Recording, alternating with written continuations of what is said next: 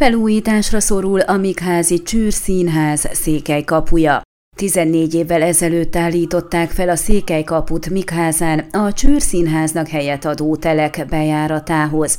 Azóta a tetején lévő zsindej elkorhadt, a pác megkopott, de a kerítésre is ráfér egy alapos felújítás. Ezért gyűjtésbe fogott a Csűrszínház Egyesület és baráti köre, hogy tavasszal felújíthassák a kaput és a kerítést.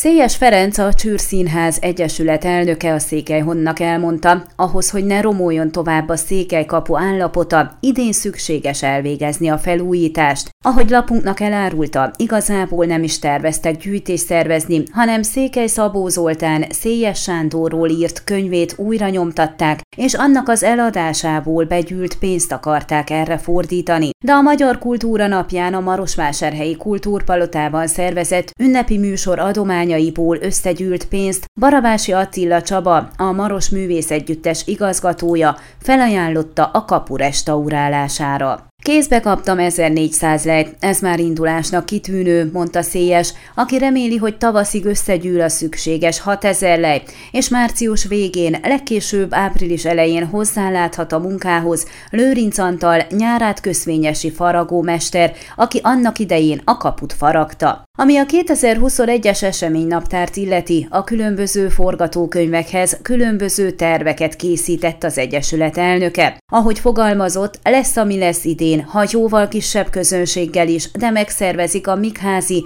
csűrszínházi napokat a nyáron. Az igaz tette hozzá, hogy a járványügyi szabályok szerint a férőhelyek 30%-ára adhat el jegyet, az így befolyó összegből pedig nem telne egy-egy színházi produkciót vendégül látni, de bízik a pályázati lehetőségekben, támogatásokban. Időközben még tavasszal szeretnék a tavaly tervezett és a világjárvány miatt meghiúsult gyümölcsfaültetést megtartani. A Magyarországi Tündérkert mozgalomhoz kapcsolódva Mikházán is olyan őshonos gyümölcsfákat szeretnének elültetni, ami erre a vidékre volt jellemző. A gyümölcsfákat Ilyefalváról szerzik be egy helyi termelőtől. Lesz pónyik, batul, jonatán és bőralma, valamint kétféle szilva és kétféle körtefa. Ha nem is szervezünk látványos eseményt, de szűkebb körben márciusban mindenképp megvalósítjuk ezt a tervet, ismertette elképzelését Széjes.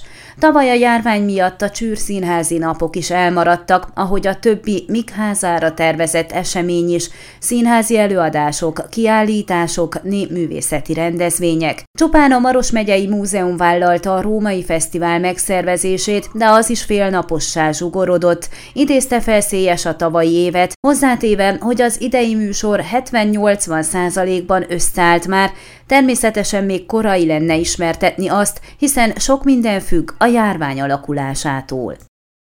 Ön a Székelyhon aktuális podcastjét hallgatta. Amennyiben nem akar lemaradni a régió életéről a jövőben sem, akkor iratkozzon fel a csatornára, vagy keresse podcast műsorainkat a székelyhon.pro portálon.